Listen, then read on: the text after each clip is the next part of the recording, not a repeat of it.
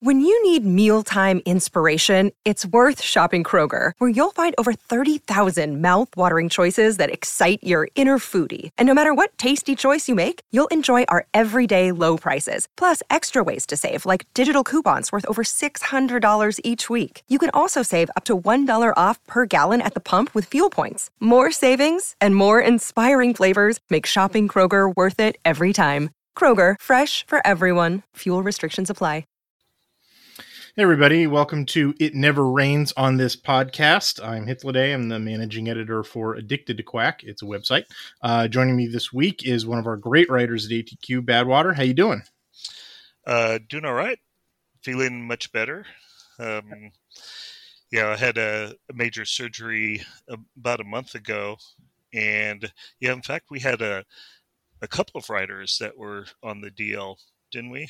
uh, we did. It was an interesting management challenge, but that's why they pay me the big bucks. yeah. Well. Oh, and uh, I hope your surgery went okay. That's the it, secondary thing. It, it, did. It, it it went really well, and uh, I think uh, what was going on behind the scenes was kind of transparent to the addicted to quack readers. So it's all good. Uh, I don't think that's what transparent means, but that's fine. Um, so, uh, speaking of uh, not uh, going down the way that we want it to, uh, the Diamond Ducks went down to Los Angeles this weekend um, and uh, got skunked. Uh, th- three games for both baseball and softball, three losses. Um, let's start talking about softball. first of all, general impressions. that the UCLA that the UCLA softball team just has some really outstanding pitchers. Uh, I definitely and, agree with that. And they just totally shut down the Duck Bats. You know, it's pretty sad when um, when our softball team is down um, by two or three, and you're just getting the impression that this is kind of insurmountable. Which you know, given given the strength of the offense, uh, up to this point in the season uh, shouldn't be the case. But yeah, that's how dominant the UCLA pitching was. Yeah, it was interesting because you know while I thought UCLA's offense was fine, um, both in in the preview uh, that you know that we discussed with Slurms and and one of you guys wrote, I think. Uh, uh, of UCLA, it, it, wasn't like their offense is a killer offense, you know, that's like putting up 15 runs every game. Like they, uh, it's a defense led team, and the offense does more than enough to win, but it's not like they're overwhelming you. Um, and that was exactly what happened in this game. Um, it was, you know, they they were just de- uh, like I'll just put it this way they were just you know I think the UCLA players were just better than the Oregon players in this series. Like I don't think that that necessarily has to be set in stone will last forever or anything but it was just like you know in previous softball games that I've watched this year and in previous years under Lombardi uh you know it seemed like Oregon just simply had an athletic advantage over their opponents. I was talking about this with Storms last week, where it was like you could see them stealing bases or turning, you know, single plays into double plays, um, you know, or crisp fielding, beating folks to the to, to the plate, you know, on squeeze, you know, they're, you know, just just just like they're better athletes than the the opponents that they were playing, and then they played against UCLA and I'll put it this way: they were definitely not the better athletes. Um, it was either equal or they were behind. You know, like this. The, in fact, a lot of the stuff that I'd seen Oregon doing to lesser teams, I felt like I was seeing UCLA doing to Oregon um, when it came to you know their UCLA's fielding versus Oregon's offense. What do you think about that uh, hypothesis? Well, um, I would agree with you and kind of point out that, uh, especially in this latest softball game, the uh, the Bruins had some fielding errors, and yeah, a couple of them, and uh, Oregon was only able to minimum minimalize um, and you know minimalize their capitalization of those errors. Um, so again, it kind of boiled down to pitching and shutting down the Oregon bats. I mean, they did get some productivity off the UCLA fielding errors, but you know, really wasn't as much as I might have expected. Yeah, and they knocked a couple of home runs. Um, but you know, you weren't really seeing small ball. You know, you weren't really taking advantage of you know stolen bases, that sort of thing. Um, I guess another thing that could be said is silver lining, or maybe grasping at straws, is that uh, you know this wasn't that Cal that first game in the Cal series where they got mercy ruled. You know, like I don't think Oregon was embarrassed in this series. Yes, they were swept, um, but like you know what each one of these games was decided by you know one two three runs you know they were competitive into the late innings you know what i'm saying um like even though in my opinion i think they were playing a superior team um like it, it didn't feel like they were ever out of these games or it was hopeless or whatever. I know you said, you know, a minute ago that like, you know, there's no way they're getting out of this deficit because the pitching is too good. But I mean, there's that, you know, a two run deficit and there's a seven run deficit, you know? Yeah, uh, absolutely. And it, you're playing the number three team in the nation and they show why they're number three. Yeah, honestly, I think this might be the best team in the country. Like I, have seen them play. I've seen some of the other teams that UCLA has played and uh, and that are highly ranked. I mean, this team could go the distance and like staying competitive. Yes, in a sweep, but at, at home, you know, the Ducks were on the road. UCLA was at home. Uh, you know, and and and what Oregon scored a combined five runs, UCLA scored a combined twelve runs. You know, over three games. Like, eh it's not it's not getting crushed. Uh, you know, it's reason to believe that Lombardi is building a, a, very solid, very competitive team, and you know they they just need to continue building and continue adding talent. And uh, you know, uh, softball and baseball are games in which you know they're they're games of inches. You get a little bit faster, and now you've beaten the throw to the bag. You know what I mean? Like, yeah. Yeah, and um, like you say, they they didn't get crushed. Um, they played a really good team, and hopefully, uh, Oregon has learned some things that they can take into the uh, the rest of the Pac-12 season. And you know, it still looks like they're uh, set up to be getting in the uh, College World Series. So, so there's that to look forward to. Yeah, I'm not sure that the rankings have come out yet, but I don't. they were number 12 playing the number three. I don't expect they're going to fall out of the rankings. Um, and they, uh, uh, you know, th- their next series coming up this week. They don't have any midweek games. Their next series is a three game series against Arizona State, which I believe is also a ranked team and and and in the standings are number two uh, in the conference. So, and this, you know, this series is going to be played in in Jane Sanders in Eugene. A little opportunity to uh, to to you know prove that they're not a second tier team. Um, what do you think about uh, this series coming up?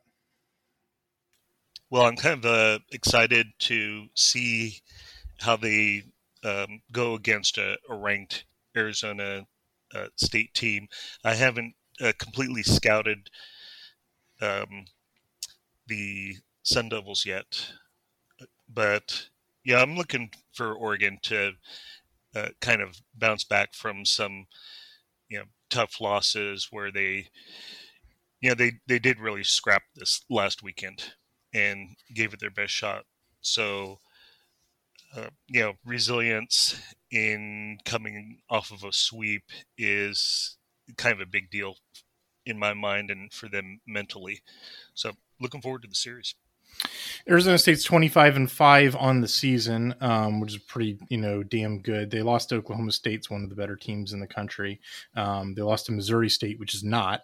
Um, uh, d- didn't have a particularly challenging out of conference schedule, and then in conference they've they're six and zero, oh, but that constitutes two sweeps against Oregon State and uh, Arizona, both of which were played uh, in the state of Arizona. They haven't uh, left the state of Arizona yet to play a conference game. Uh, they've swept uh, both Arizona and Oregon State. Uh, Arizona is the worst team in the conference. They're one and eight in conference, twenty and twelve overall. Um, Oregon State is ranked number three in the conference They're five and four, you know, with those three losses. It's still sort of early in conference play, but there's a possibility that Arizona State is a bit of a paper tiger. Um, uh, we will look forward to uh, the coverage on Addicted to Quack, you know, previewing Arizona State, and we'll dive in deep because uh, what else are we going to do, right? Yeah, yeah, it's the off season. uh, that what I'll be looking for, you know, I I I hate to say this out loud, and I would love to be proven wrong. I, I sort of think that the Ducks are not going to win the the World Series this year. Um, we are uh. I think that we are seeing, you know, Lombardi build a team that can compete for that. But you know, I think that project is still underway. The thing that I'm most interested in seeing this weekend is bounce back. You know, I, I don't want to see sulking.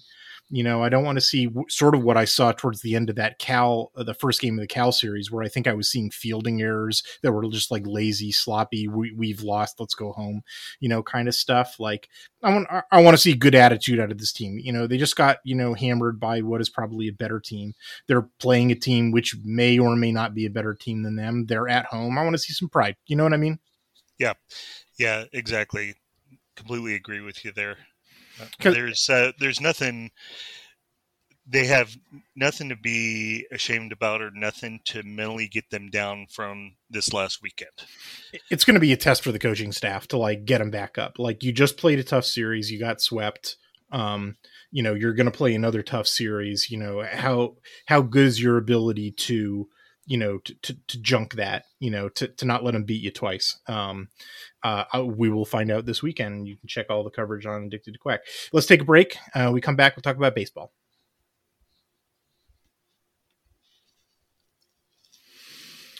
Okay, same story, uh, different mound. Uh, the uh, baseball team also uh, traveled south to Los Angeles and uh, got swept by the UCLA Bruins. Um, uh, same question to start out with. General impressions of the series? That the the Bruins pitching, their starting pitching was just as advertised. They they had some really good uh, starting pitching, and kind of kept uh, the Oregon bats to a minimum.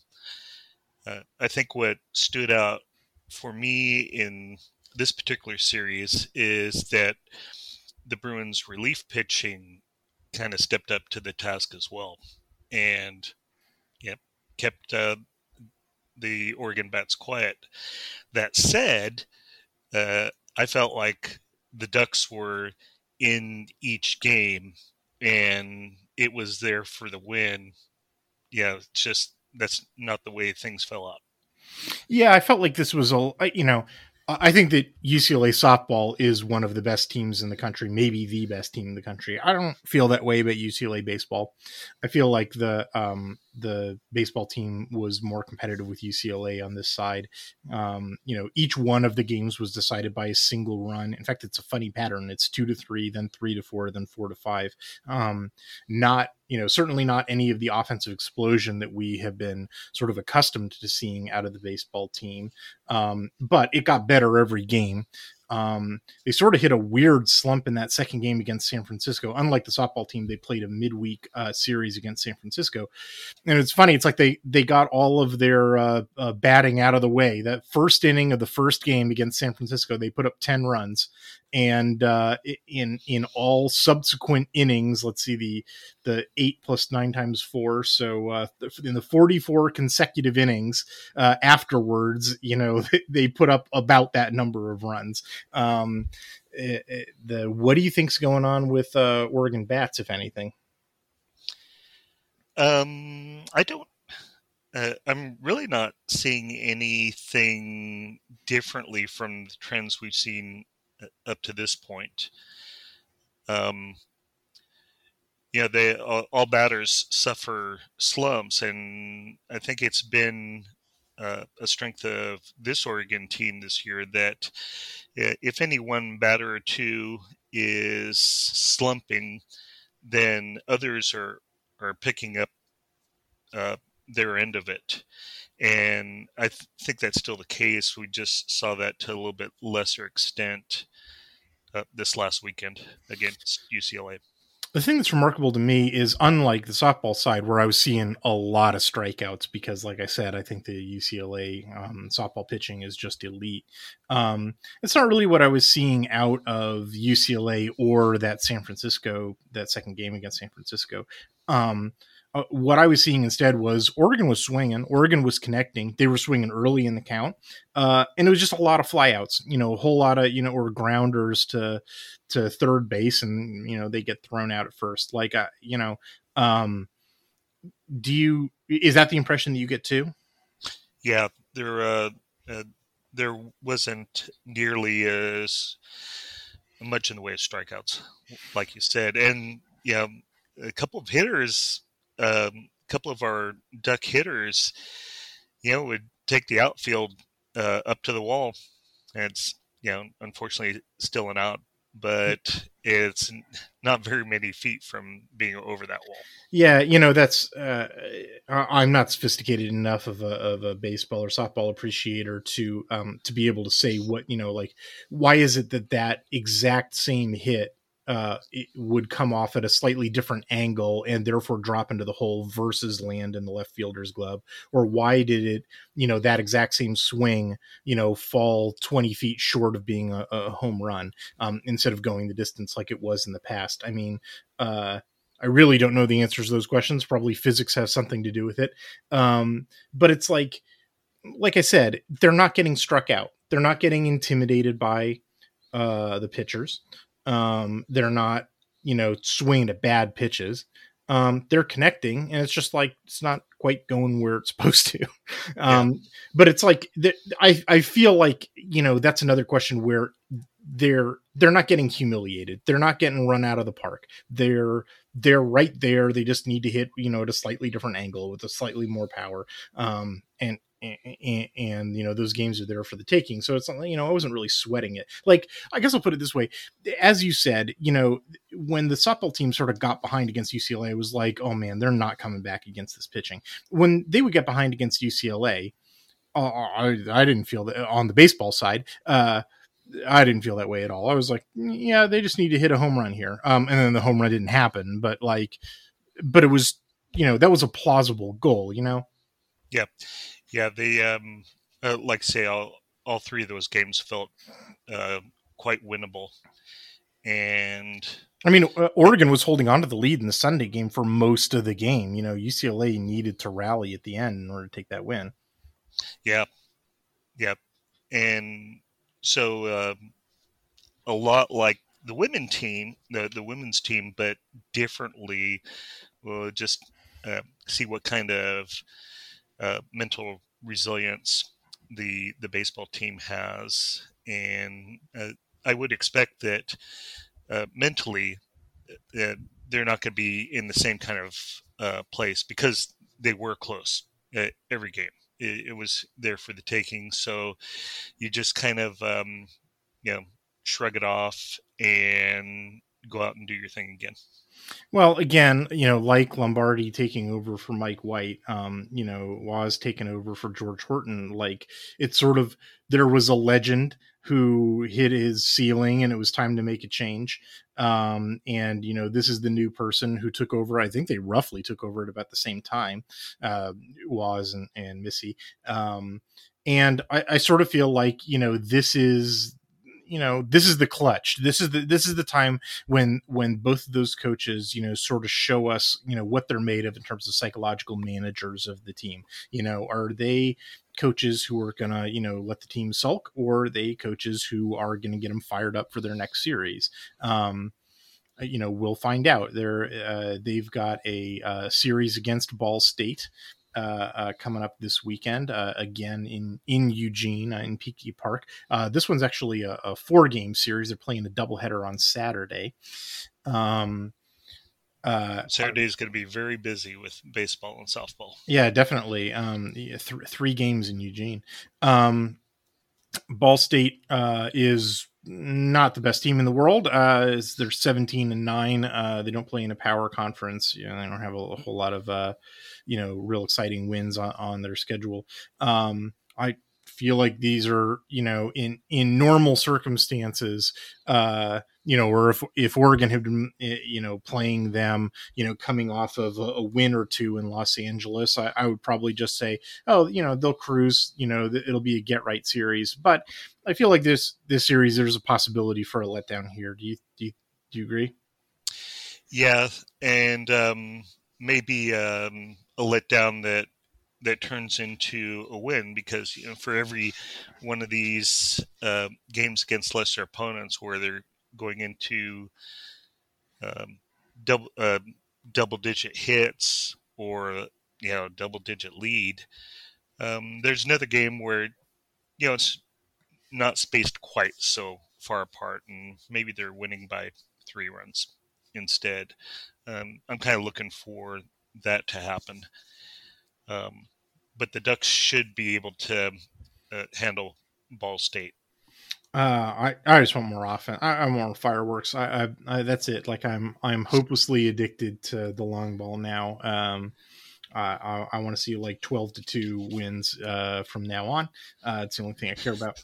Uh, I'm I'm only partially joking. I mean, I'm just sort of astonished by some of these you know run counts that they put up, such that like a perfectly reasonable baseball score like you know four to five in that sunday game i'm just like where are the bats?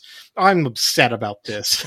It's like 90% of the time as a baseball fan like four to five it's like ooh they were really heating it up.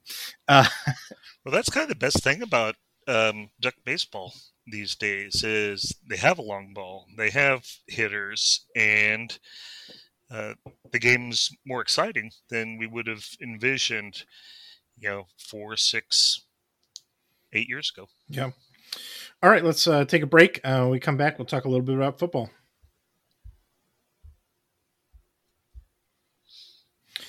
Okay, uh, football spring practices have started up. Have you been following them at all? Yeah, I've been following some of the interviews, uh, what people are, are saying. Uh, I thought it was um, um, interesting that Lanning let the media in and to you know, practice the other day, and and so um, we got a, a chance to uh, see uh, where some of the quarterbacks were um, positioned with the the ones and twos and that kind of thing. And it doesn't mean anything. I, I kind of agree with the uh, analysis that it was uh, a savvy uh, media move, but you know he certainly doesn't want to be uh, alienating uh, any of his quarterbacks because uh, you know I, I think we will be seeing it at least one quarterback entering the the transfer portal after the spring game. That's an interesting thought. Um, I I suspect I, I will I'll take that bet. I actually don't think it's going to happen after the spring game. Um, uh, I do think it'll happen by the end of the season. Um, uh, it, you know, assuming it's a normal season in which you know they pick a starter, that starter plays the entire season. You know, like if if injuries or unavailability start happening and you get a real rotation, then sort of all bets are off. But uh, uh three quarterbacks is a pretty normal sized room, especially given that like you know. Uh, people have been referring to Bo Nix because he's a you know a transfer who's been a starter for a couple of years is like he's a I feel like there's a misconception out there that he's a grad transfer and that he's a one year rental. He's still got three to play two because the 2020 season didn't count and he played as a true freshman in 2019. So he's only played you know two seasons that count 2019 and 2021 um so you know even though i feel like a lot of people believe that he, if he has a good season he's going to go pro and so therefore you know it's six of one half a dozen of the other like technically speaking that dude could take a red shirt and be playing in 2024 like um you know the idea that if you know if he doesn't if he doesn't have the job locked down after the spring game that he's got to go because otherwise he's not going to be able to play and put any tape before the NFL for his you know draft which is you know he's going to be forced to do at the end of the season. Like that's just not true at all. Um, so you know that's and and and the same thing like that time pressure doesn't exist for any of the quarterbacks, and that's usually the reason why you see you know quarterbacks bouncing after the spring game. So uh, I I would I would not bet on that happening, but I don't know I've been wrong before. Uh, well, the um, uh, I think there's a, a true competition going on, and you know for sure, and and uh, anybody can be winning that starting spot, and that's not going to be happening yeah. by the end of the spring game. And nobody does that, but uh, hopefully we can get uh, an idea of uh, through play where the where the players think that they're at. Uh, just think yeah, it'll be interesting. It'll also be interesting if they continue to have that media access. Like it's not, they're not giving them access to the full practice. They're just giving them access to like a, a particular sliver of practice to, right. you know, sort of appease the media and build some goodwill, which is probably good politics. But like the, the, the media is never going to get good quality information out of like oh this guy's with the ones and this guy's with the twos like you're never going to be able to infer much out of that you know that's reliable. But what you are going to be able to get access to is early injury information like this dude hasn't been playing or this dude doesn't appear to be on the team and like boy that's valuable information. I gotta say for for someone like me who um who maintains you know roster databases of the entire Pac-12 teams that let you do that. I like those teams a lot more. mm-hmm. um, I like being able to you know be make some predictions off of that. Um, uh, uh, Oregon's taking a bunch of transfers. A number of them are on campus. Um, we, have talked about one already, Bo Nix, uh, who I've written about. You know because he uh, Kenny Dillingham was his quarterbacks coach at Auburn in 2019. Um, uh, for Nix's debut as a true freshman. Um, I, th- that season's actually kind of interesting because you know Gus Malzahn was the head coach there. That was 2019 was one of the years where Gus Malzahn took play calling duties back. He, that dude actually went back and forth a bunch during his time at Auburn. Uh, and you know he's like he'd hand off play calling responsibilities and he'd take them back and then he'd hand them off and then he'd take them off back again. And that was one of the years where he took it back. And so it's sort of like it's a different offense than Mike Norvell's offense. And I don't think that uh, Dillingham was involved much in um, you know the the real hands-on um, play calling uh, of it. I mean, he was probably involved in some game planning and that sort of stuff. Um, but really, I think that he was you know mostly acting as a quarterback coach for Bo Nix, and frankly, I liked a lot of what I saw. Um, I I he he earned SEC Rookie of the Year, and I think he deserved it. Um, uh, a lot of what I saw out of it was like, I think this is pretty good quarterback play. He's making his RPO reads at a very high level, which is, you know, like number one criteria. Um, and uh, uh, for the type of offense that I expect out of Mike Norvell. Um, anyway uh there was more downfield passing than i was expecting to see um and uh you know i've i've gotten on record recently as saying like the thing that i think is the have been the bottleneck uh in oregon's offense for the last several years um is not some of the like bugaboos that fans often you know come up with uh, you know uh the the, the number one thing is that I, I just don't think the quarterback coaching has been at the highest level um and specifically like getting the quarterback to pull the trigger on downfield passing when the dude's open or is open enough, you know, to, to take the shot. Like trust your receiver, take the shot. Um, and I think that comes down to the quarterback coach, like convincing his quarterback to take that shot. I don't think that's been present for Oregon for the last four years. Um, I, I, think the other aspects of what Oregon does on offense has all been fine over the last four years, except for that.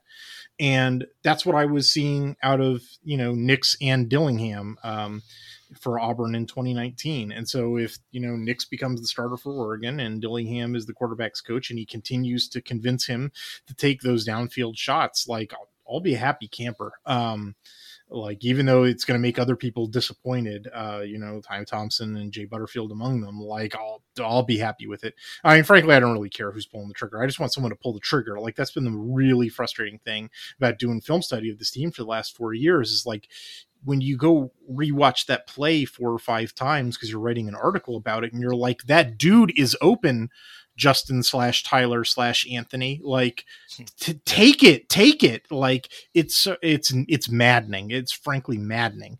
Um, it's and then it's maddening on Tuesday when I publish my article and people are like, "This is you know Mario Cristobal is in the microphone in his helmet telling him not to make the throw." And it's like that's not how football works, dude. Uh, you know, it's it's the kid and if the kid's not doing it, it comes down to the quarterback coaching. Oregon needs better quarterback coaching. Is has been my conclusion, and and uh, with Dillingham, there's some signs they might get it. Yeah, I, I would hope so. They uh, the fact that um, Herbert's doing as well as he is in the pros uh, kind of points to a lot of his uh, natural talent and and you're right he uh, didn't really land with uh, a quarterbacks coach that could uh, do something with him.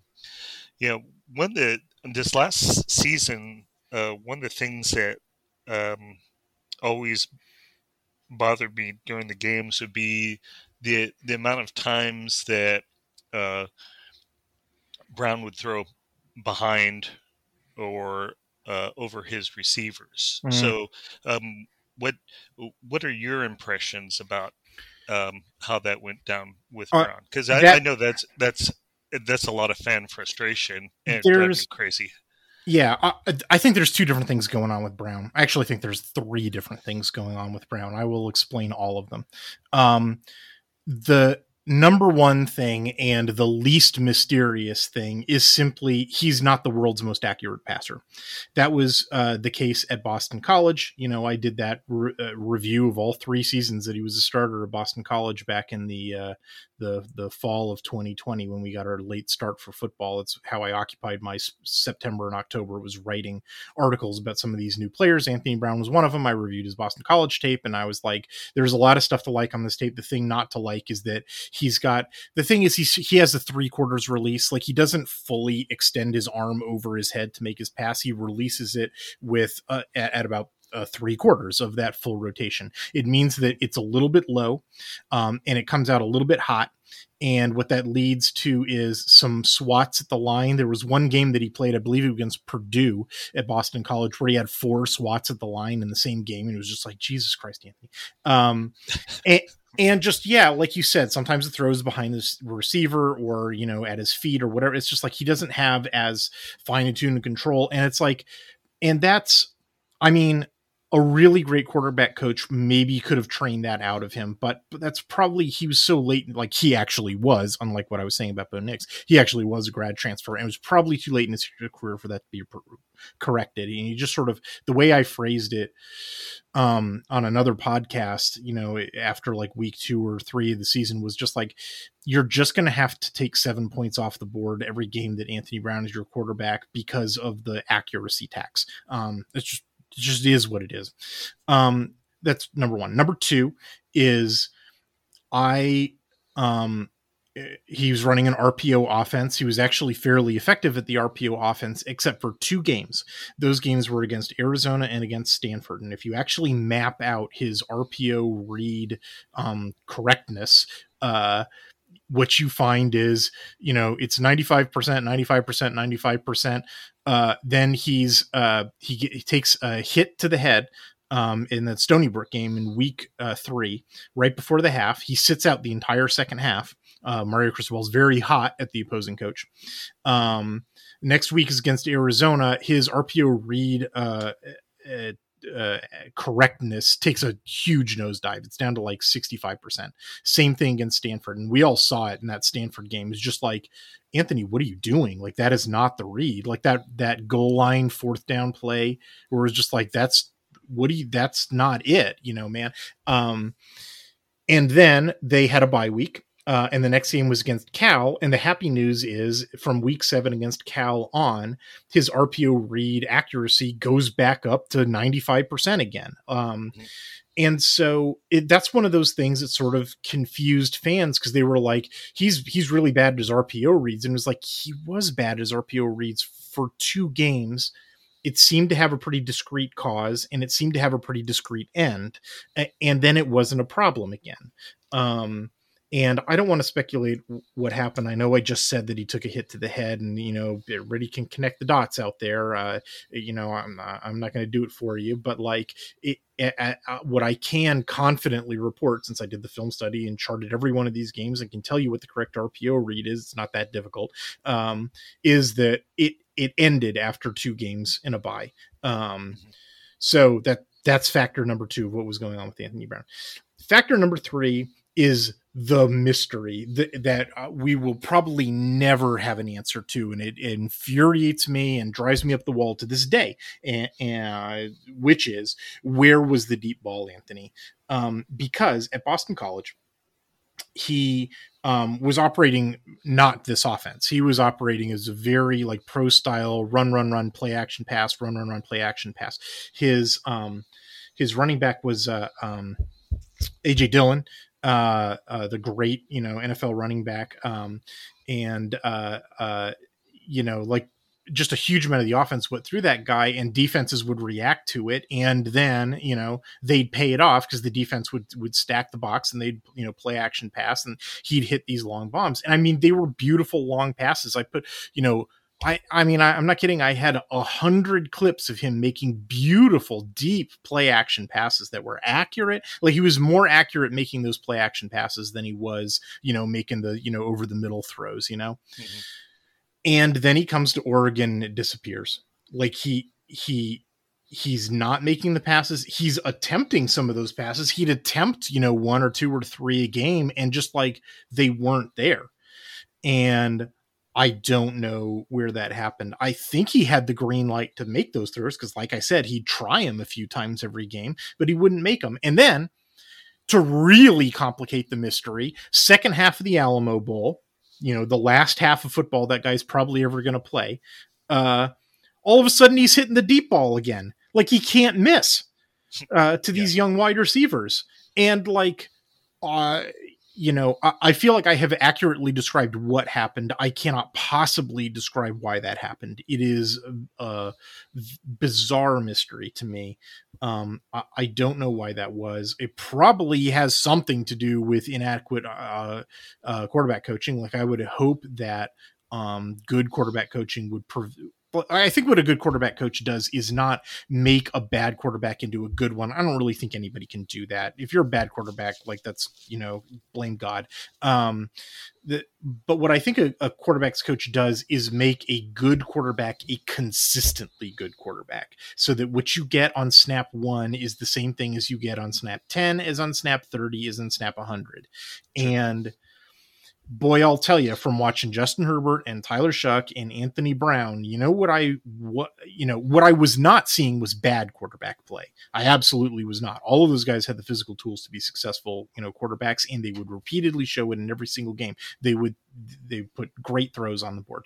Um, for anybody who thinks Tyler Shough was the worst quarterback in the universe, like not true. Go back and watch that tape. He was making some pretty damn good throws. Um, what you were absolutely not seeing was consistent performance. You were not seeing every snap like this is I'm a machine, you know, like and I think that's what a quarterback coach does. And I don't think that Oregon had a quarterback coach who was doing that over the last four years, and I hope that they now do with Kenny Dillingham. Cross your fingers, knock on wood. Yeah, yeah, I do too. Uh, I'm going to be going to this month's spring game. It's gonna be my first spring game in quite a while. the The last spring game I attended, um, I was actually working for an outfit and I was in the press box, and there was this uh, quarterback called uh, Marcus Mariota. Oh, you that, were that one, huh? Yes, and you could tell right away that uh, he was all that and more. Now, I, I don't expect um, anything like this, you know, by any means at um, at this year's spring game. Um, but we're going to see um, the fundamentals of a, a, a, little bit different offense, aren't we? Um, what are what are the things that you're going to be looking at um, out of you know the the spring game offense? Well, first and foremost, I'd like to know what the offense is going to be. Um, you know, I I did a whole project on Kenny. Well, I did two different articles on Kenny Dillingham. One was as a quarterbacks coach, which, as I said, was left me feeling pretty optimistic. Um, at, at you know, as I just spent a long time talking about, at the one position where I feel like Oregon staff has been lacking um, the last couple of years and has been the bottleneck. Um, the other article that I wrote, the first one of the two, um, was about what kind of offensive scheme he might run. Um, and I made some guesses. Uh, basically, since you know, of the eight years he's been a college coach, seven of them have been uh, under Mike Norvell. Um, that it will be Mike Norvell's offense because you know it's probably all he knows. But like it's theoretically possible that he's been reading books about the air raid and decides he's going to install that you know for all i know. Um, so i definitely want to get my eyes on that question. Um, if it is mike norvell's offense um, for anybody out there who hated joe moorhead's offense um, i don't think you're going to be like in love with this one. Um, on the other hand, I sort of feel like a lot of people who hated Joe Moorhead's offense uh, I don't want to call you bad football fans, but like that it wasn't the offensive structure that was a problem. In fact, I think the offensive structure was really good. I think the problem was, like I was saying earlier, as a quarterbacks coach, he was not getting Anthony Brown to take deep shots um, or Tyler Shough to to you know play consistently. Um, and that if you had exactly the same offense but a quarterback who was doing those things, that every Oregon fan would have a smile from ear to ear. Um, and so, quit complaining about the structure. You don't know what you're talking about. Um, and uh, with Mike Norvell's offense, you're probably going to see a very similar RPO based you know structure um, there are a couple of differences. Uh, the the the triple option rpo that i spent a lot of time writing about last year out of joe moorhead i did not see that at the memphis or florida state film that i watched. Um, Although, you know, for all I know, Kenny Dillingham, who's just spent a bunch of time watching Oregon film, because that's the first thing you do when you show up in a new job, is like, what are these players that I've inherited? You know, and and and and so you watch film to find that out. Maybe he watched that play a bunch of times and was like, you know what, I should put this in the playbook. These guys are pretty good at it. They know how to run it. Uh, it was a good play. So maybe we'll see it for all I know. I guess that would be something to watch for in the spring game. Um, the the other thing is, and I don't have a good re- uh, explanation for why this is the case, but Joe Moorhead was really reluctant to have downfield throws to the tight ends uh, in in in Oregon's offense. He would throw the ball to the tight end, but in those triple option type of plays, um, where it's more like a lateral or almost a screen pass, um, it wasn't really going downfield much. Uh, I don't know why that is because he was doing it in other offenses, like he'd do it all the time in Penn State and Mississippi State and Fordham and UConn and and even even Akron, uh, the tape that I started out with. Um, so I don't know why they wasn't doing it at Oregon. It's not because they lacked four good tight ends at Oregon. They had three of them who could definitely catch the ball downfield. Um, and, uh, but I can uh, happily report that at Mike Norvell, uh, it, the offenses that I watched his he, him run at Memphis and at Florida State, they were thrown downfield to the tight end all the damn time. Um, and I really feel like that is a scheme plus talent combination that Oregon potentially has that could be dynamite um so that that's i would i would say if everything goes as i expect um which i could be totally wrong about but if everything goes as i expect and they're installing mike norvell's offense and they're throwing the ball downfield to the tight ends again i'll be a real happy camper. Uh that that was an element that i wanted to see more of last year and i hope i do in the spring game. Yeah uh, you would hope that um that taking advantage of um the height difference between a tight end yeah, know, yeah. in the secondary is just is something that seems like it's automatic to to me. But what do I know?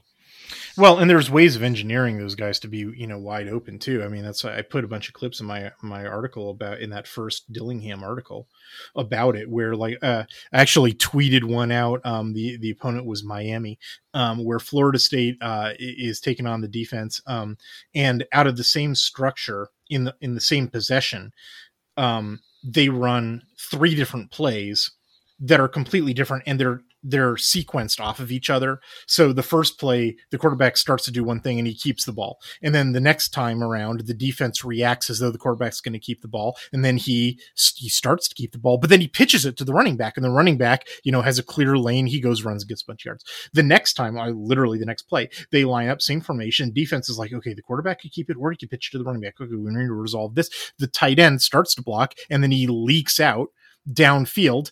The quarterback starts to pitch it to him and is like, haha, sucker. And he pulls the ball back in his hand and throws it the other way to the tight end who gets like 20 yards. Uh, and like that's totally engineered. That's schematic right? Like it's not only schematic but it's sequenced which like ooh as a, as a film reviewer just mm, chef's kiss. I love seeing stuff like that. And i put all those clips together and tweeted it out and uh seems like some oregon fans have a beef with miami for some reason because a lot of folks seem to enjoy that miami was suffering. Um i can't imagine why.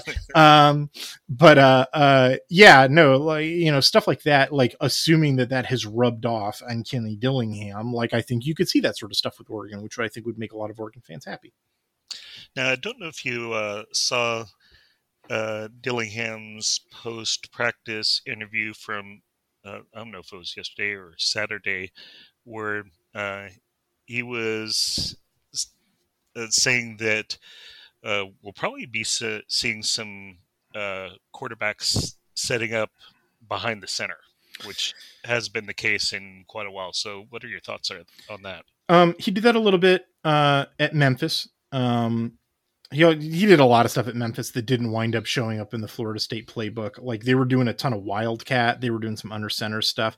The under center stuff, I don't want to call it a gimmick, but it was like um it it wasn't the default operating mode of that offense. It was for okay, we need to get a quarterback sneak in here, or you know, or one play. This one showed up in my article. Um, uh, where it's like they're set up in this very Stanford looking, you know, I formation 23 personnel, uh, you know, under center, you know, it's in a short yardage, like third and two situation. It looks, you know, looks exactly like there, it's going to be a fullback dive or something.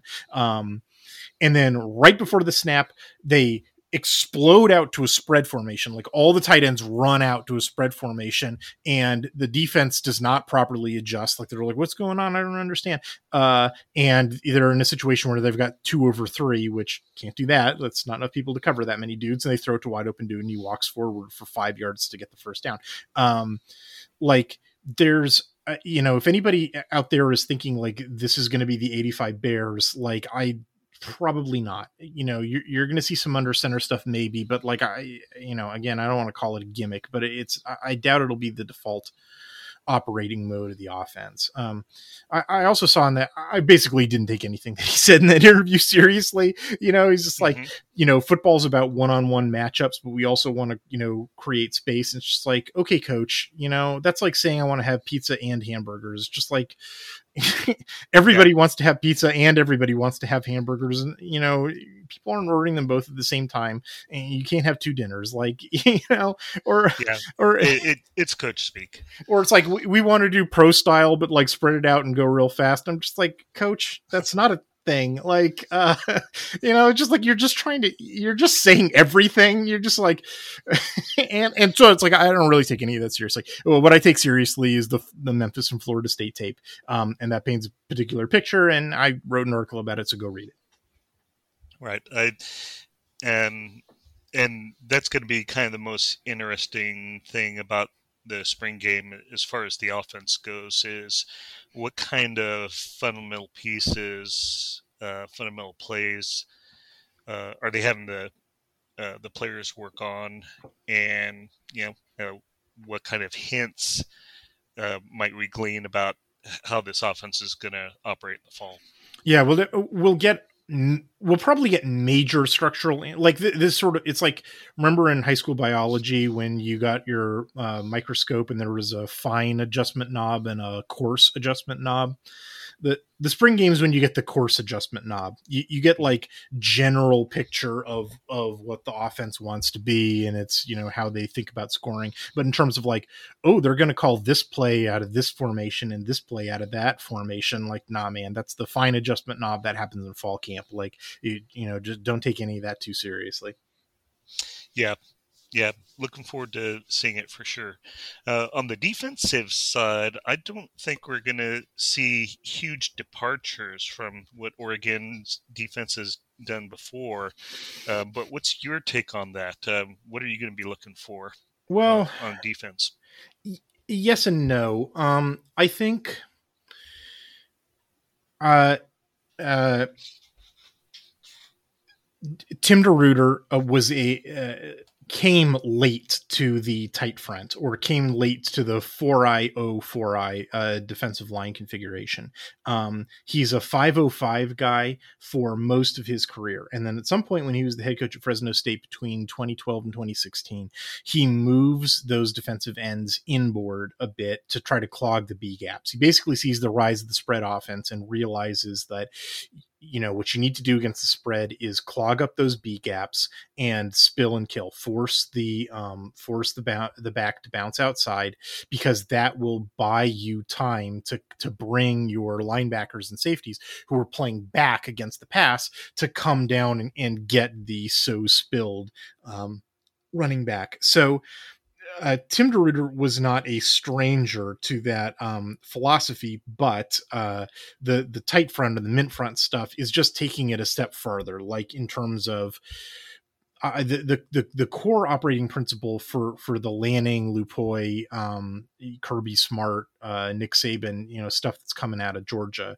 um, is the pass can hurt you more than the run and so it's basically sell out to stop the pass but don't totally sell out. Do what the the do the minimum you need in order to get not get killed by the run um, but otherwise try to stop the pass at all costs. That wasn't that philosophy will be new to oregon. Tim DeRuyter was definitely trying to stop the run.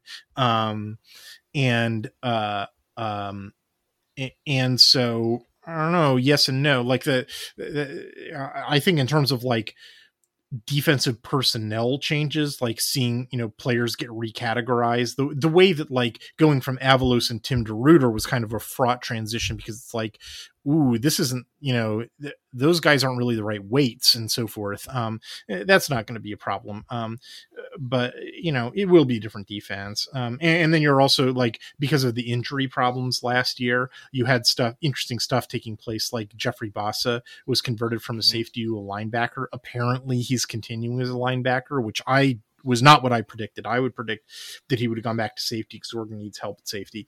Um, and there's a couple of the but and apparently the way that they're solving that is moving jonathan flowe justin flowe's little brother to be a safety now which is that's an interesting choice. I'm looking forward to seeing that. But these are all sort of like minor uh, personnel matters that i'll be keeping an eye on in the spring game certainly. But it's not like you know i i i, I I doubt you're going to see like a massive schematic change versus what Dan Lanning was running at Georgia. Like I, I, th- I think you're going to see that, and, and that maps pretty uh, um, you know pretty simply onto what Tim DeRuyter was doing. So in in you know when you said that you don't expect massive defensive changes, I definitely agree with you there. But I do think there'll be some philosophical differences. Yep. Well, um, hopefully we'll have lots to talk about after the the 23rd. I'm looking forward to seeing how the Ducks present. Yeah, I uh, I've got an article on Junior Adams, Oregon's new wide receiver coach and former Washington wide receiver coach. Uh, that'll be coming out on Tuesday, so basically the same time as this podcast.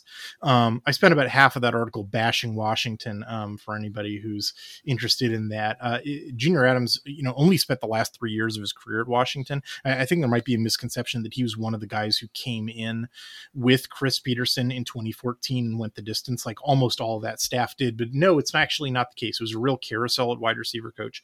Um, and he doesn't come in until the very end. Um, he actually filled in at Boise State when Chris Petersen took all of that Boise State staff. Um, so anyway, uh, he's got a long career and most of it is very good. And then he goes to Washington and he sort of has some struggles, which I tend to blame on Washington, um, which it was fun to write. Um, and then the next article that I'm going to do is on Adrian Klemm, the offensive line coach. I'm working on that one now, uh, and uh, that's more of a checkered past. I actually, you know, I'm not super thrilled with the hire, to be honest. Uh, it'll it won't be a real uh, um, real positive article, but it won't be like total negatives either. I think some good stuff. All right and then I'm going to take a break. Uh, I, am going to take a week off. Um, I'm, I'm going to be traveling a bit uh, for the next couple of weeks, um, and then bo- we'll get back for the last week of April, and, and I'll get into swing doing um, my duck dive series into the rest of the Pac-12. Uh, virtually everybody plays um, their spring game um, by the by April 23rd, so you know we'll start to get some some some of that same data about the rest of the Pac-12 and, and Oregon's future opponents. Yeah, good. Looking forward to it. All right, I think that's going to do it for this week. Uh, it was great talking to you, um, and, and uh, we'll look forward to some more baseball coverage. Uh, there's also a bunch of other spring sports that that are uh, ongoing: uh, lacrosse, golf, uh, tennis, beach volleyball. Everyone's competing in a lot of stuff, and, and we're doing our best to cover Addicted to Quack. Yeah, who who'd have thunk Oregon's a tennis team? Of course, yeah, probably apparently. the the moment I say that they'll go to UCLA and get shut up. Yeah, right. All right. uh, good talking to you. Have a good week. Yep. Good ducks.